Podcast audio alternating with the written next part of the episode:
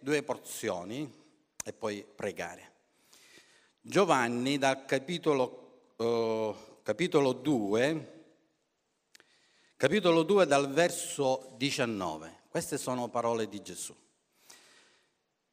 Gesù rispose e disse loro, stava parlando con i giudei e i farisei, distruggete questo tempio e io in tre giorni lo ricostruirò.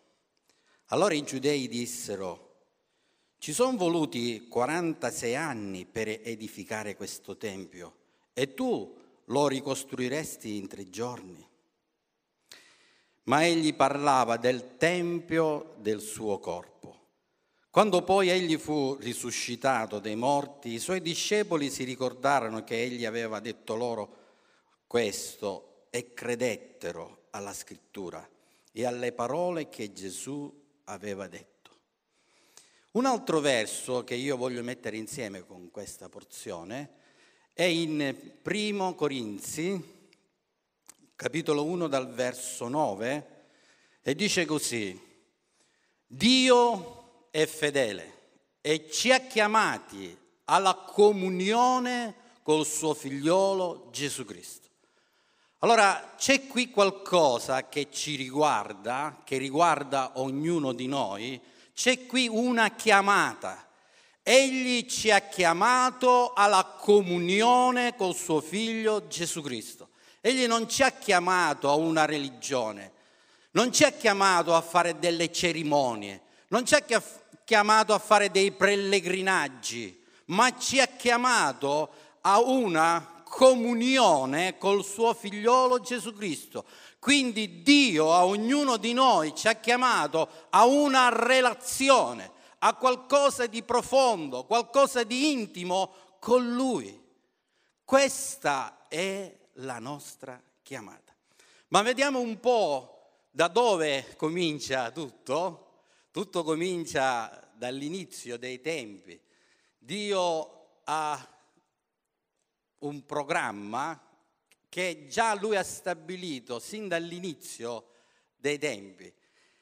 E quando lui ha, creato ogni cosa, e l'ha creata in un modo meraviglioso, ha creato anche l'uomo e l'ha creato dalla terra e ha soffiato su di lui un alito vivente, che è il suo spirito. Il ruà di Dio è in ogni uomo, in ogni donna chiaramente, affinché loro potessero godere della creazione. E quindi loro erano lì nel giardino dell'Edene. Come voi tutti sapete, a motivo della caduta del peccato, furono scacciati dall'Eden, dal giardino, e che cos'è che persero? Oltre a tutto quello che noi possiamo andare a vedere in Genesi al capitolo 3, una delle cose che persero, che è fondamentale, è la comunione con Dio.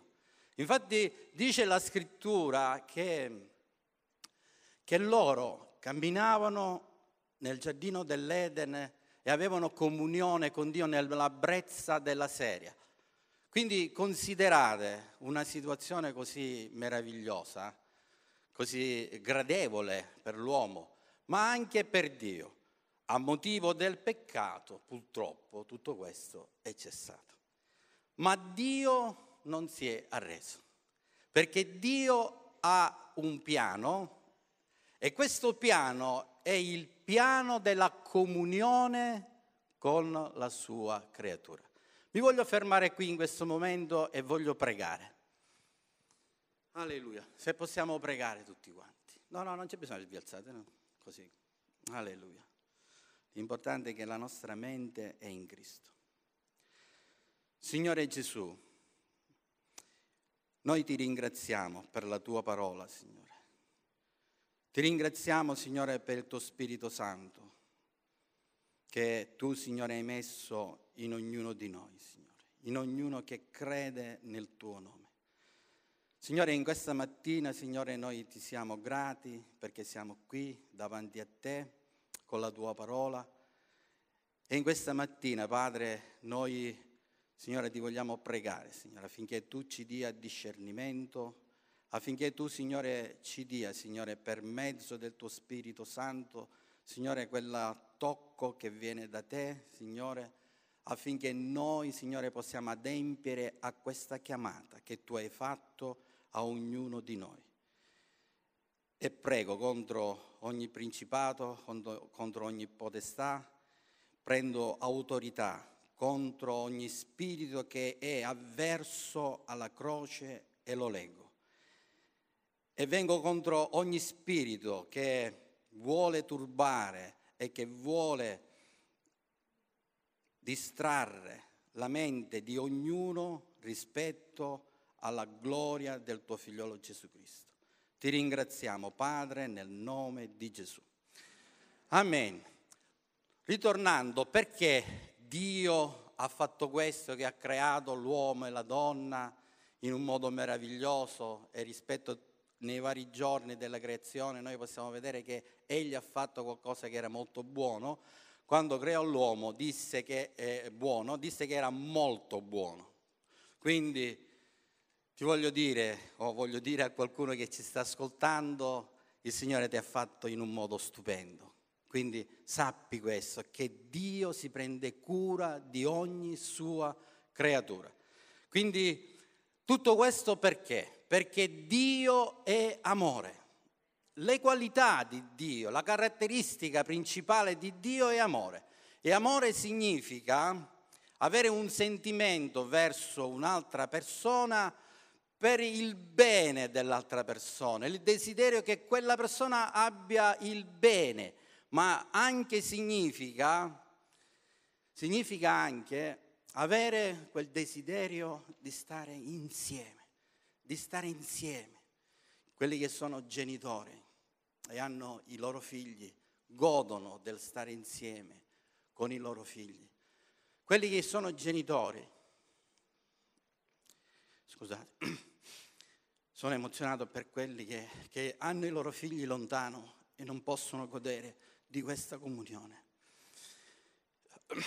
Quindi voglio dire questo, quando tu ti allontani da Dio, sappi che Lui il suo desiderio è che tu possa tornare a Lui il più presto possibile. Quindi amore significa anche avere comunione con la persona con cui tu ami. Se uno si sposa non può pensare di avere sua moglie a 200, a 300, a 300 chilometri di distanza. L'amore significa stare uniti, significa stare in comunione, significa stare intimi e Dio è amore anche perché vuole stare in comunione con te, vuole stare in intimità con te.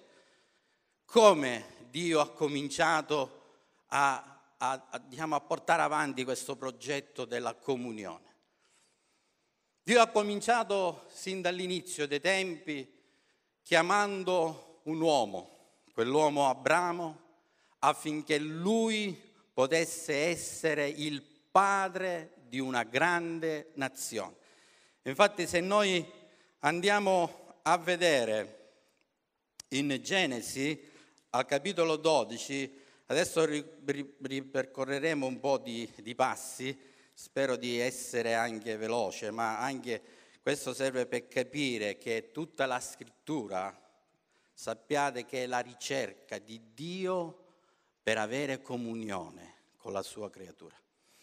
Allora, Genesi, Genesi capitolo 12 dice così dal verso, eh, scusate, verso 7 e 8, dice così, allora l'Eterno apparve ad Abramo e disse, io darò questo paese alla tua discendenza. Allora Abramo vi costruì un altare all'Eterno che gli era apparso. Quindi chiamò un uomo, gli disse di andare diciamo, uh, lontano suo, dal suo parentato e gli disse che lui avrebbe avuto una terra, una terra promessa e gliela fece vedere e lì Abramo costruì un altare. Che cos'è quest'altare? Quest'altare rappresenta il momento in cui Abramo si diciamo, vide, vide Dio, un momento in cui Abramo ebbe comunione con Dio. Dio non si era manifestato, ma si manifestò a quest'uomo perché lui doveva essere il padre di molte nazioni. E quindi lui fece un altare. Quindi già c'è la ricerca anche dell'uomo di cercare Dio, per avere un incontro con Dio. Anche Isacco, anche Giacobbe ebbero degli incontri con il Signore, con Dio, con l'Eterno e loro anche fecero dei, dei, diciamo, degli eh, altari. Un'altra cosa importante che man mano il Signore ha cercato di fare è quello di manifestarsi nella sua presenza, nella sua potenza. Infatti, quando il popolo di Israele uscì dall'Egitto in un modo potente, eh, il Signore parlò a Mosè e gli disse qualcosa di importante. Infatti, se andiamo a vedere versetto, eh, eh, eh, scusate, Esodo 25, 8, 8 dice così, mi facciano un santuario perché io abiti in mezzo a loro. Allora qua si esprime proprio un desiderio di Dio, di Dio. mi facciano un santuario, cioè mi facciano qualcosa dove io mi, po- mi posso manifestare, perché io abiti in mezzo a loro. Quindi qua c'è la ricerca, la ricerca di stare in mezzo al suo popolo.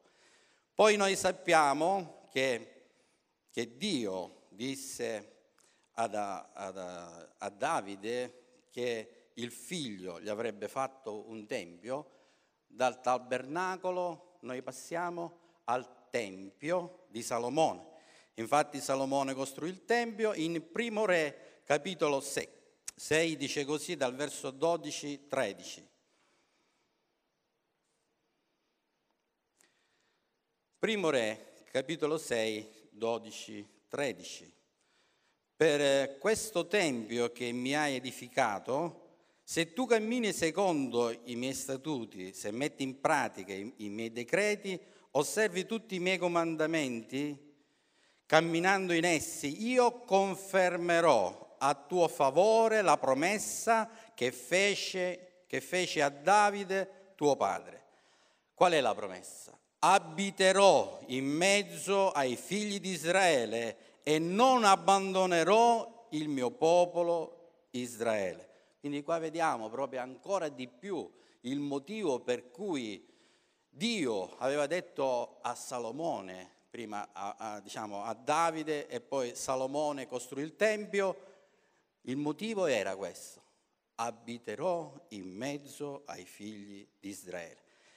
Quindi noi vediamo che il, il Tempio è qualcosa per il popolo di Israele, ma in generale come Tempio, è il, il momento in cui l'uomo si può incontrare con Dio e dove c'è la manifestazione reale, tangibile della sua presenza.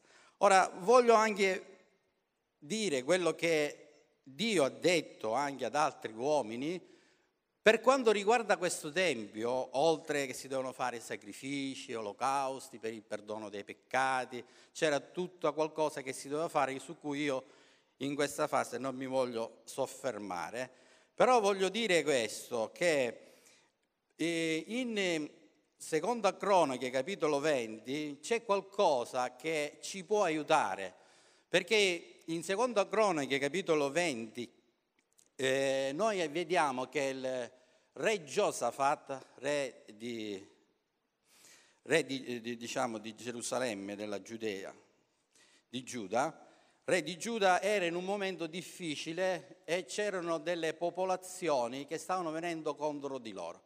E lui in quel momento ebbe paura, ebbe paura, però fece una cosa, si dispose a cercare l'Eterno. Allora, questo è qualcosa che Dio sta cercando che noi possiamo fare in questo momento così difficile, che può essere anche un momento di paura, perché ci sono delle situazioni reali di, pericolo.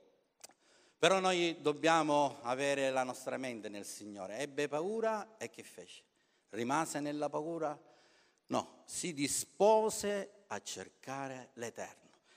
E quando andarono nel Tempio dal verso 8, dissero questo, parlando dei padri, dice, essi vi hanno dimorato e vi hanno costruito un santuario per il tuo nome, dicendo, se dovesse venire su di noi una calamità, la spada, il giudizio, oppure la peste o la carestia, mi pare che è la stessa cosa che c'è in questo momento noi ci presenteremo davanti a questo Tempio e davanti a te, poiché il tuo nome è in questo Tempio. Noi grideremo a te nelle nostre avversità e tu ci ascolterai e ci verrai in aiuto.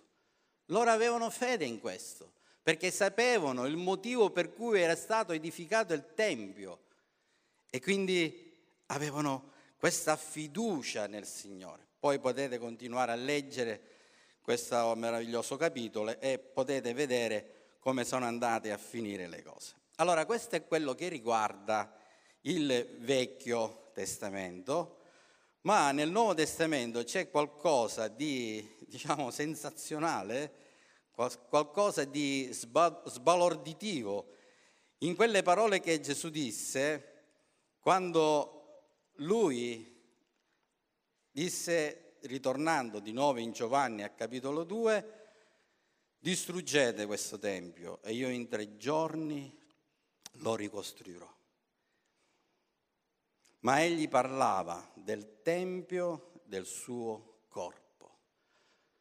C'è da dire questo, con la venuta del Signore Gesù Cristo non esistono più templi dove noi possiamo incontrare Dio. Non esistono dei santuari particolari, non esistono dei luoghi nella terra dove se tu vai incontri per certo Dio. Gesù parlò molto chiaramente a una donna, sempre in Giovanni, al capitolo 4, e dice così, dal, dal verso 20. I nostri padri hanno adorato su questo monte e voi dite che è a Gerusalemme il luogo dove si deve adorare. Gesù disse, donna, credimi, l'ora viene che né su questo monte né a Gerusalemme adorerete il Padre. Voi adorate quel che non conoscete, noi adoriamo quel che conosciamo perché la salvezza viene dai giudei.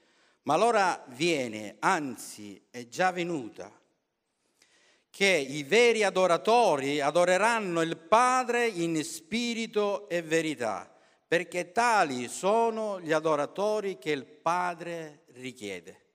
Dio è spirito e quelli che lo adorano devono adorarlo in spirito e verità.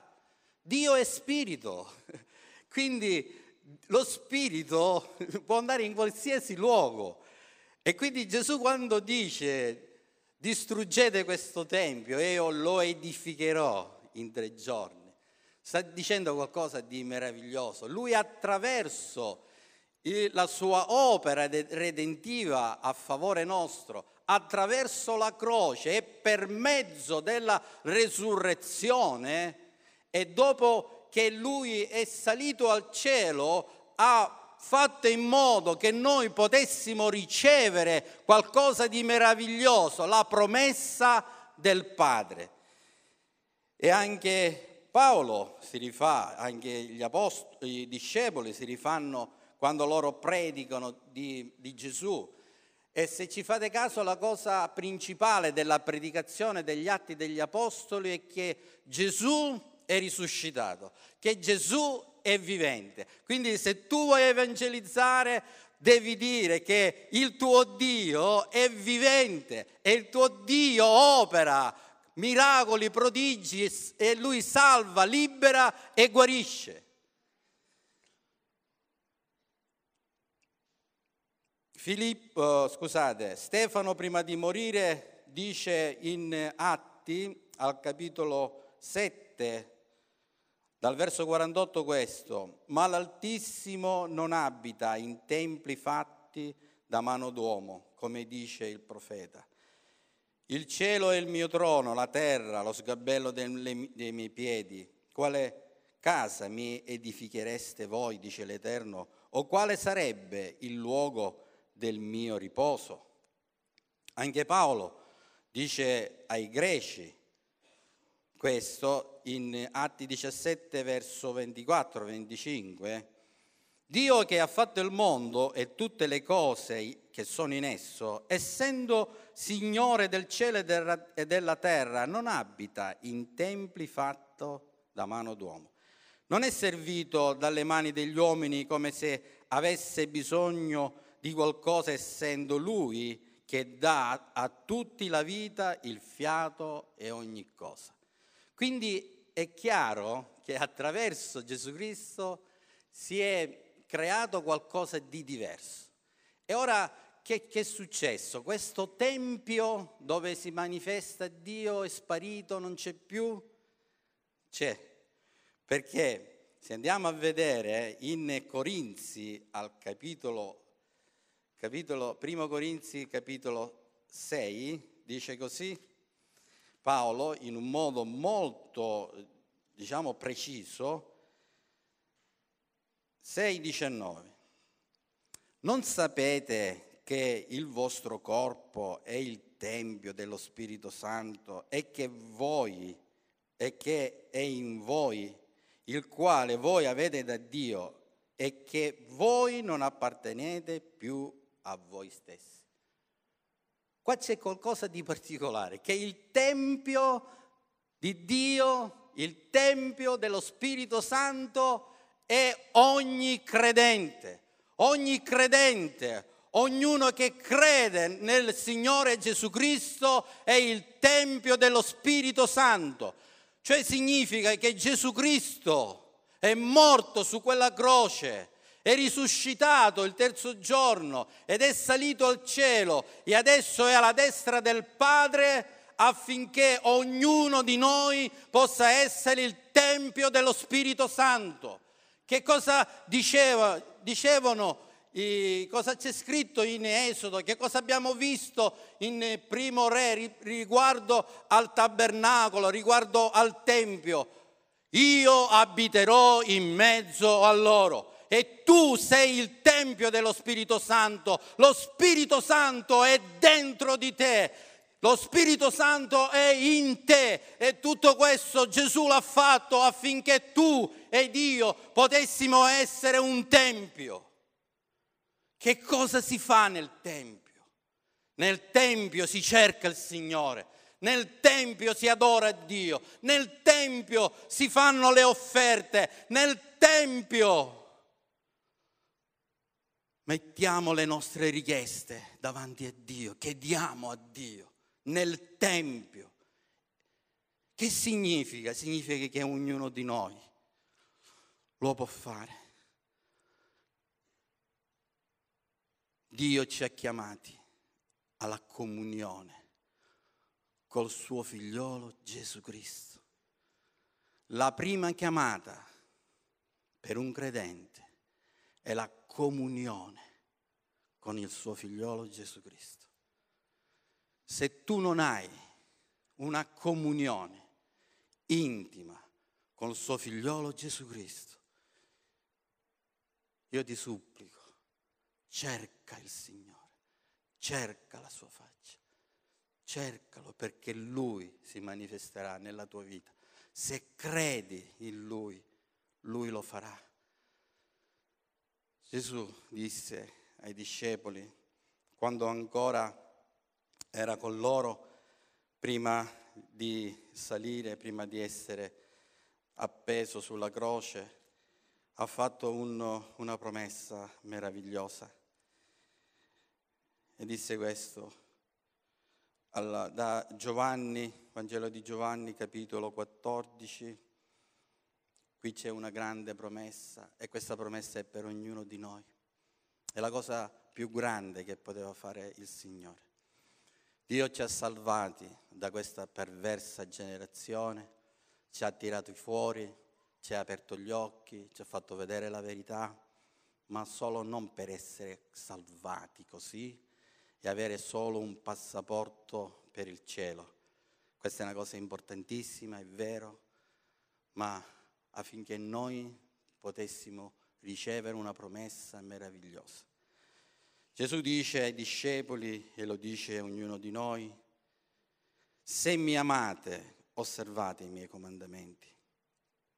Io pregherò il Padre ed egli vi manderà un altro consolatore che rimarrà con voi per sempre.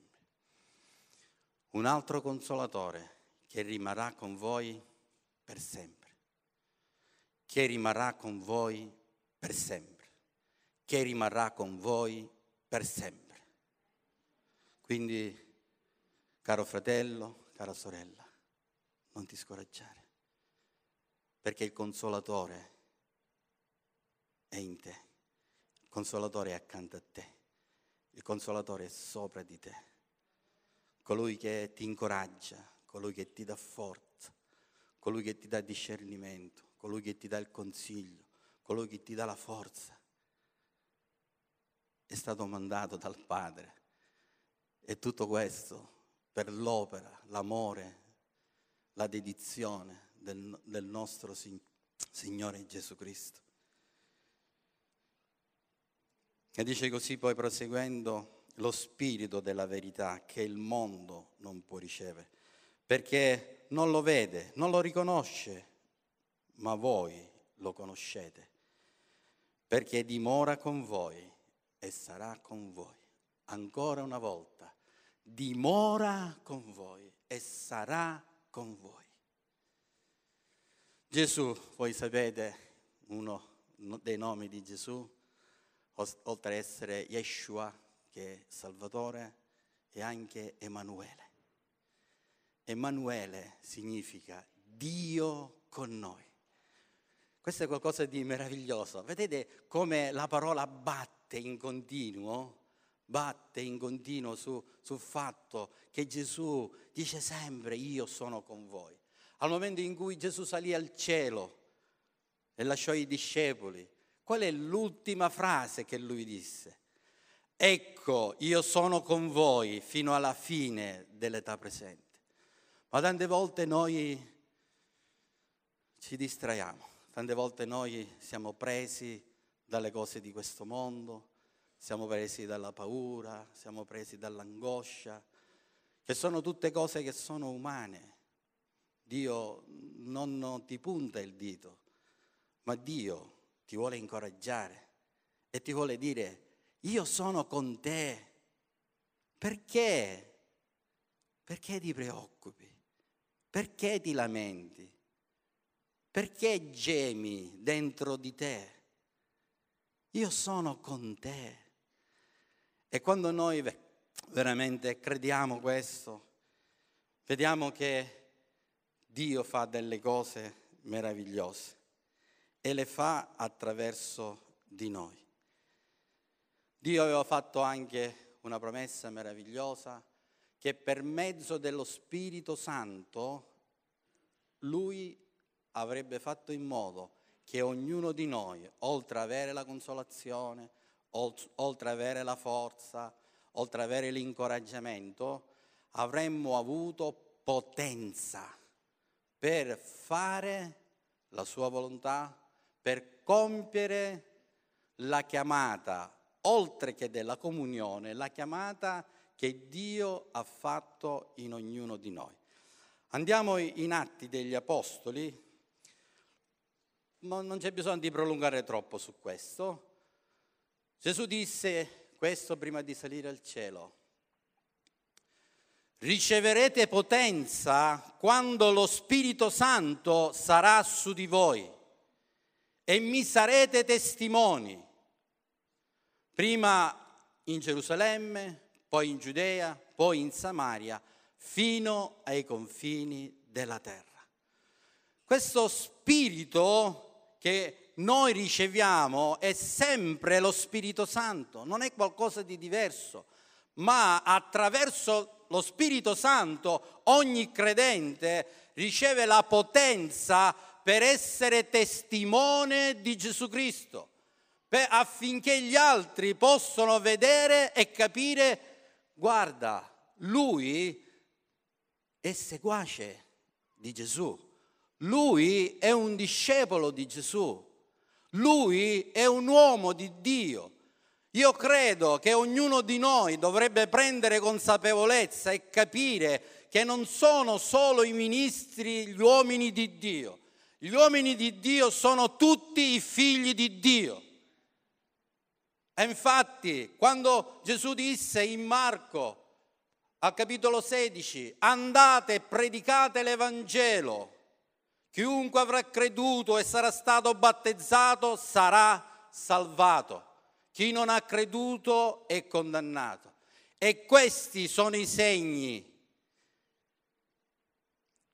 che faranno coloro che credono. Imporranno le mani agli infermi ed essi guariranno. Scacceranno demoni. Se berranno qualcosa di mortifero non farà loro alcun male. Ma come mai non succede a tutti? Ma io mi chiedo e chiedo anche a me stesso ma veramente noi stiamo cercando il Signore? Ma veramente lo stiamo facendo con tutto il cuore? Ma veramente lo stiamo facendo con tutto l'impegno? Ma veramente noi stiamo adempiendo quella chiamata di Dio che dice che siamo chiamati alla comunione con il suo figliolo Gesù Cristo? Ma veramente lo stiamo facendo? Gesù disse dopo il sermone profetico della sua venuta, consiglio dopo lui disse tutte le cose che dovevano accadere e già sono accadute e altre accadranno perché lui ritornerà e credo che noi dobbiamo essere anche felici di questo, anche se ci sarà un momento di grande tribolazione, ma i nostri occhi sono sul Signore. Lui disse vegliate e pregate in ogni tempo. Che significa pregate in ogni tempo? Pregate quando me lo ricordo, ogni tanto, così quando ne ho voglia, quando ho bisogno di pregare. Gesù dice, per andare avanti in questo momento così difficile e nei prossimi ancora più difficili, vegliate e pregate in ogni tempo affinché possiate scampare tutte le cose che accadranno e comparire dinanzi al figlio dell'uomo. Quindi questo è un momento, questo è un tempo in cui la comunione con lo Spirito Santo da parte nostra deve essere più aumentata, da parte nostra, se noi vogliamo andare avanti e avere discernimento di Dio e non essere sballottati di qua e di là di, da tutte le cose che succedono, dobbiamo pregare in ogni tempo, dobbiamo avere comunione con lo Spirito Santo. E allora si vedrà il vero credente, si vedrà e le persone potranno dire come, come poteva dire anche eh, Elia quando lui si esprimeva diceva come vive l'Eterno alla cui presenza io sto. Possiamo noi dire questo? Noi abbiamo ancora di più la possibilità rispetto a Elia, a Eliseo, che, che ha ricevuto la doppia unzione di avere e di essere ripieni di Spirito Santo, perché lo Spirito Santo nel Vecchio Testamento scendeva a tratti. Ma noi abbiamo il Signore del continuo. Io sarò in mezzo a voi. Io sarò per sempre con voi. E noi siamo distratti? E noi non comprendiamo? Cari nel Signore, il Signore ci ama in un modo così straordinario. Perché Lui sin dal mattino sta cercando che dopo che tu ti alzi, che tu lo puoi cercare, che tu possa avere desiderio di Lui come Lui ha desiderio di te. E sappi una cosa, Ci sono molti che non cercano Dio perché pensano che Dio l'ha abbandonato. Io non ti lascerò e non ti abbandonerò, dice il Signore. Alcuni lo fanno perché sono pigri, non lo fanno, non cercano abbastanza Dio perché sono pigri, altri perché hanno la mente impegnata in tante cose. Ma qual è la priorità della nostra vita? Qual è la priorità del credente? Voi conoscete quel racconto di Marta e Maria quando Gesù andò a casa loro? C'era lui, Gesù lodò l'atteggiamento di Marta, di, scusate, di Maria, chiedo scusa, di Maria perché Maria stava ai suoi piedi e ascoltava la sua parola.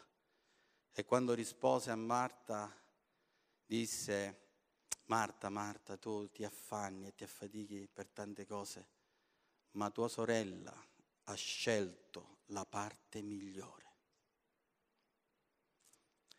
La parte migliore. Qual è la parte migliore che noi vogliamo avere? Qual è il fondamento su cui do- vogliamo basare la nostra vita? Ma io non parlo di vita normale, vita spirituale. Per il credente c'è la vita in Cristo Gesù. Io non pecco per, perché, per la carne, se io pecco, pecco. La colpa non è della carne, la colpa è della mia concupiscenza. Noi siamo degli esseri materiali e spirituali, tutt'uno. Dio ci ha comprato a caro prezzo, è stato detto. E adesso noi non apparteniamo più a noi stessi. Se qualcuno ci ha comprato, noi siamo stati comprati. Prima eravamo schiavi del peccato. Ora è Dio che ci ha liberati dalla schiavitù del peccato. E adesso noi camminiamo con Dio. E Dio è misericordioso lento all'ira, di grande benignità e sta aspettando che noi possiamo tornare a Lui con tutto il nostro cuore. Questo è l'amore di Dio. Dio, se tu, se tu ti trovi lontano, Dio ti sta cercando. Dio non è come gli uomini. Dio, gli uomini può darsi che ti disprezzeranno, ma Dio ti sta cercando affinché attraverso il suo amore tu possa cambiare, tu possa ravvederti e tu possa camminare con Lui per avere una comunione meravigliosa col suo Spirito Santo ed essere ripieno di Spirito Santo. Questa è la volontà di Dio, dice Paolo in Efesini, che siate ripieni di Spirito Santo. Questa è la volontà di Dio. Se tu stai cercando di sapere qual è la volontà di Dio, sappi che la volontà di Dio è che tu possa essere ripieno di Spirito Santo. E poi tornando a, a Marta e Maria, Gesù dice che lei ha preso la parte migliore che non le sarà tolta. La comunione col nostro Signore non ci sarà tolta. Anche nei momenti di persecuzione, anche nei momenti in cui ci possono prendere, ci possono uh, uccidere per nome suo, non ci sarà tolta la comunione con Dio. Perché quando il Signore ci chiamerà, noi saremo con Lui sempre. E infatti in Apocalisse meraviglioso, Apocalisse 21, verso 3 e 4, questo è l'ultimo verso. Alleluia, gloria a Gesù. Allora, Apocalisse. Apocalisse 21, siamo alla fine della scrittura. Questo è Giovanni e udì una gran voce dal cielo che diceva, Ecco il tabernacolo di Dio. Questo è il tabernacolo, è il senso dell'incontro con Dio. Con gli uomini ed egli abiterà con loro ed essi saranno il suo popolo e Dio stesso sarà con loro e sarà il loro Dio. Vedete qua, fino alla fine, quella cosa che non ci sarà tolta è la comunione con Dio, è essere con Dio, anche quando saremo, il, quando noi saremo nella Gerusalemme celeste, perché sta parlando anche di questo, Dio sarà in mezzo a noi, Dio sarà il nostro Dio, Dio sarà con noi. Vedete come l'amore di Dio si è portato in atto. Gesù aveva parlato ai suoi discepoli dicendo abbiate fede in Dio ed anche in me, perché io sto preparando un posto. E quando l'avrò preparato, io ritornerò e vi accoglierò, affinché voi, dove sono io, sarete anche voi. Dove sono io, sarete anche voi. Questo è l'amore di Dio. Ci possiamo alzare in piedi, se può venire il gruppo. Alleluia, alleluia.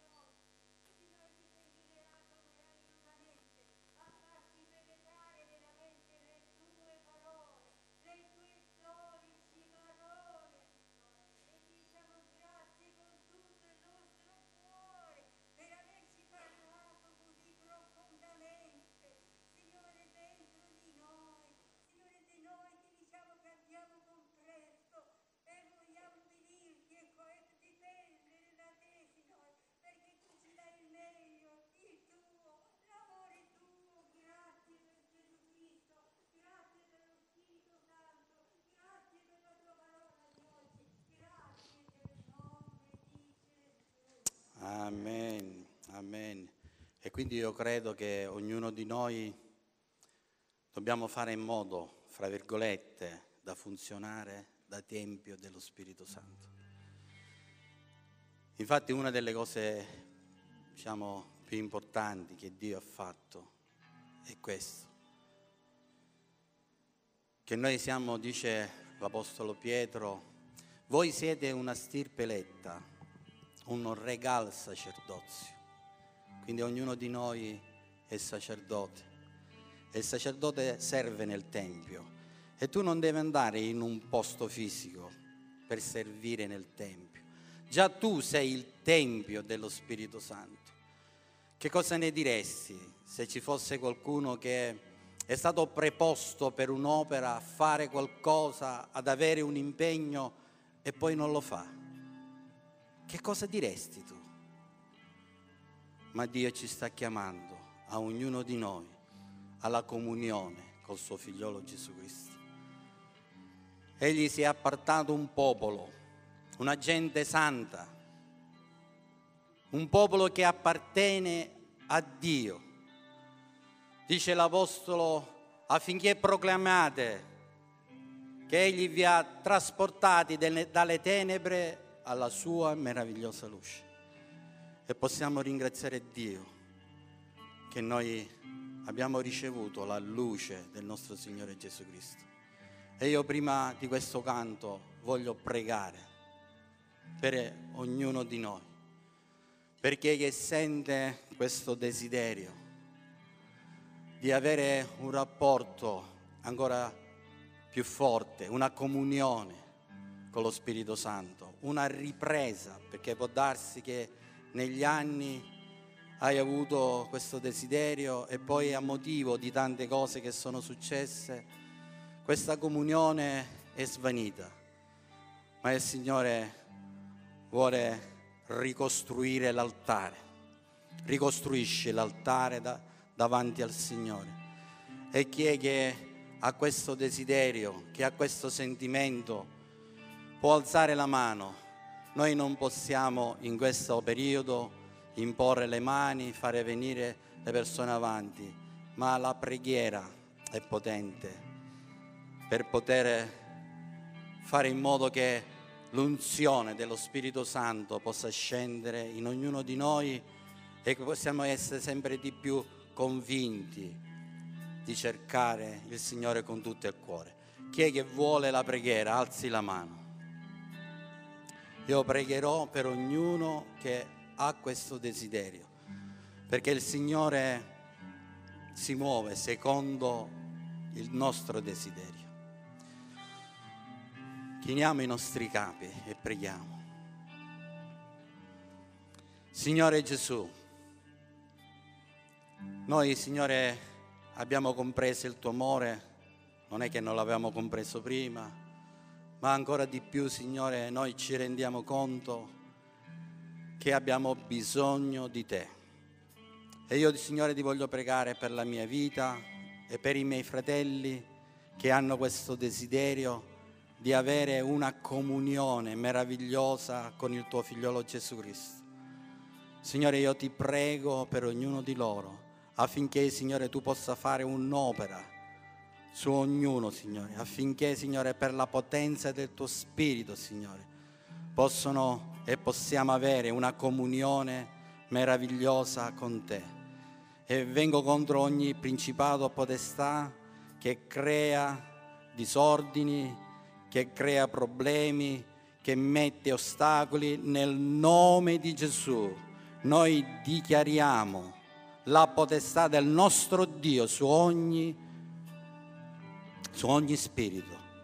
Signore, ti ringraziamo. Sappiamo, Signore, che tu sei l'Emanuele e che sei in mezzo a noi. E che noi, Signore, a prescindere dalla situazione e dalle circostanze, possiamo avere pace in te. Ti ringraziamo Padre nel nome di Gesù. Amen. Gloria a Gesù. Alleluia.